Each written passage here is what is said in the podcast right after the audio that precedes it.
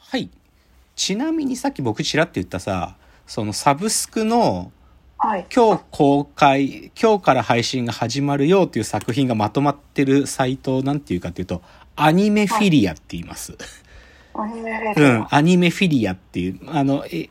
アルファベットで打ち込むと出てくるけど、ここには、ネットフリックス、アマゾンプライム、 Hulu、他にも U-NEXT とかもあるかな。そういう、ああのーもう本当に今日から何が始まるかっていうのが自動でバーって出てくるんだけど、そう。で、はい他にもね、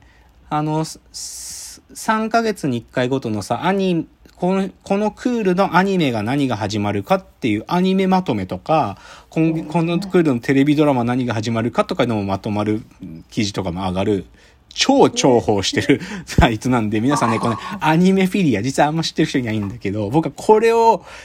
な寝る前とかに5分ぐらいバーっと眺めて、お、今日こんなんやっとるんやっつうのを常時チェックしているっていうね、ちょっと、あの、種明かしっつうか、なんか、それを見てると皆さんもね、あの、見こぼれがないですよっていう話ですね。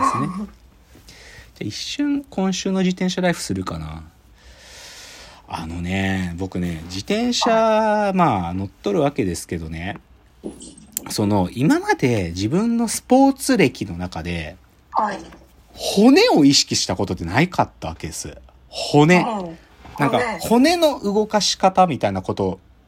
意識したことはなかったんだよ。けどね、あ自転車ね、やっぱり乗ってて、あ、自分の今のこのペダリングは、なんかこれ以上の出力を出すためには、なんか構造的に足りないんだなっていうことが分かってきてね、いろいろ調べるわけ。なんかこのペダリングのポイントみたいな動画とか見たりするの。その時に骨盤が重要だっつうのよね。えー骨盤が、ま、骨盤のところから回す必要があるんだっていうのが分かって、なんかね、骨盤がぐっと立ってないと、なんか、ちっちゃい筋肉しか使えないんだって。なんか、やっぱ自転車って長く遠くまでさ、あの動かなきゃいけないから、持久力のある筋肉使わなきゃいけないっていう理由で、その、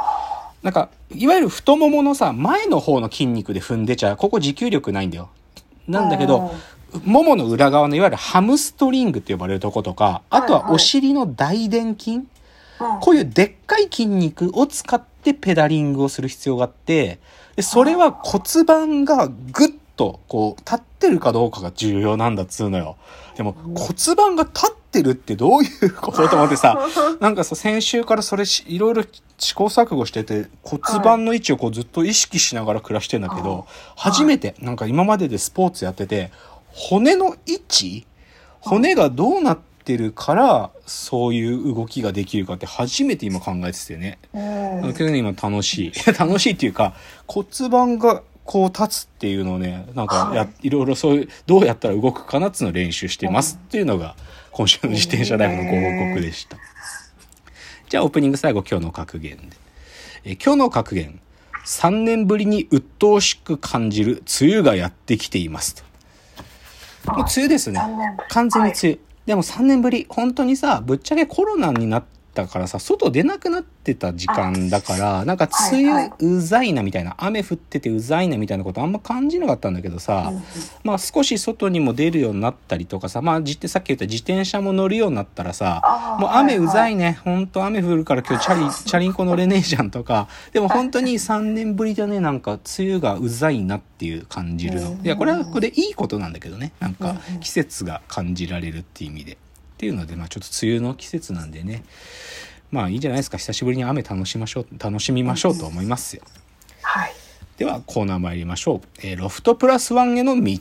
えーこのコーナーはサブカルリテラシー、サブカル知識の低い株式会社私は社員に、竹之内がサブカル魂を注入し、いつの日かロフトプラスワンでのイベントに呼ばれる存在にまで自分たちを高めていこうという意識向上コーナーです。じゃあもう今日のテーマいきます。はい。今日のテーマ。映画犬王がとにかくすごいと話す回です。うん。もうね、うんあのー今日ね、もう、なんていうの？あんまりこのラジオトークはさ、その、はいまさしく今始まりましたみたいなのはコーナーの中ではさ、そこまでやることは、まずぶというか方針ね、ネタバレしちゃったりとかさ、これからうん、なんか今から見ようとしてる人の競争いじゃないようにっていうのもあってさ、どっちかというと過去見た作品でしばらく、もう作品が出てから立ってるものを言ってるんだけど、ちょっと今日その金を破りますよ、私は。あ。犬をすごい。あの、これ先週も触れた。で。多分ラジジオトークのオープニングトークで2回ぐらい触れてるんだけど、うん最初は、うわ、これスタッフ陣の手堅さっていうか、やばいよ、これ積もってるみたいな話してて、で、多分先週、見ようと思ってたんだけど、ちょっとレビューが割れてるみたいな話したと思うよ。で。で、正直、土曜日にちょっと時間があって、行けるって思った時に、犬を行くかなって迷いながら行った。うんそれはレビューが割れてたから。けど、はいでもちょっとこれ見た方がいいだろうって見に行った。反省しましたね、私は。その、レビューが割れてるみたいな、そういう他人の評価をね、気にして見に行く自分を反省しました。あのね、超すごいよ。マジで。ああの、ちょっと、すごいよ。なので、で、だからね、今日もうそのすごいってこと言いたい。で、僕みたいな迷ってる人、迷ってる場合じゃない。今すぐ行くべき。今日行ってくださいみたいなノリで、なんかもう今日完全に犬を、の、何の、何、関係者でも何でもないんだけど、犬をすごいっつって、みんな映画館行こうっていう、それが言いたいだけ。あなんで言うんだけどね。はい。なんか、まあちょっと中身に入る前にさ、うん。多分この前僕土曜日見に行った時がその公開されてから3回目の週末だったと思うのよ犬を。はい、はい。だからまあ初最初の金土日でその次の週その次の週つってまあまあ2週間公開経って2週間経って3回目の週末だからさ、まあ初速としては多分最初の12週でドカンと出てなきゃいけないんだと思うんだけどそこまでレビュー読むとそこまで混んでるって話じゃなかったんよ。うんけどね、土曜日夕方の回見に行ったんだけど、超混んでたの。席取れなかったの、はっきり言って。最初、東宝シネマズ新宿で撮ろうとしたんだけど、もう夜まで売り切れてて、で、バルトナイン、新宿のバルトナインで、この回だったらっつったら空いてて撮れたんだけどあ、だから混んでたのよ、まず。チケット取れねえじゃんって感じ。で、で、それでね、見に行ったでしょで、映画が終わって、お終わって皆さん席立つじゃん。はいちょっとね、観客たちの熱気がすごいの。見終わった後。すごかったねって感じ。うん。みんなが、なんかちょっと蒸気してる感じがするのよ。あなんかもう、喋りたい。もう、あはい、はい、はい。なでもまあまだみんな混んでてさ、退出あ、退出してるところだからさ、ちょっと控えめにしてるけど、出てさ、エスカレーター乗るところのホールとかざわざわしてんの。熱気がすごいの。だから、で、僕もね、なんつうの、なんかね、もう何回か多分僕もすっげーって言っちゃってんの。見ながら。すげーって、マスクの中でだよ。はいマスクの中で、うわ、すげーとか言っちゃってたりとか、あとね、これなんか恥ずかしいんだけど、別に、すごいさ、エモく感動してるわけじゃないんだけど、涙ブーって出てきちゃって、なんか、ああまりに気持ち揺れ動くから、なんか、あまりにすごいもの見た時に、だってなんか出、出ちゃってる涙。なんか、泣くと思って泣いてんじゃなくて、ブーって涙が出てきちゃって、なんかね、すごいな。それくらい、ちょっと、まず、感動っていうレベルと、なんかその、周りの人たちも、これくらいすごい熱気だったんだっていうのが、なんか僕の感動をより強化したんだけどね。あで、とにかくすごい楽しするわけよ。で、ちょっと説明しましょう。改めてね。い映画犬王。映画犬王っつうのは、岩岩佐正樹監督の、さもう最新作。で、岩佐正樹監督というのは、まあ僕がラジオで触れたので言えば、えっ、と、映像系には手を出すな、とかあね。うーん。まあそういう、もうここのところのアニメのヒット作連発の監督ですよ。岩佐正明という人は。で、その人が、まあ新作撮ると。うん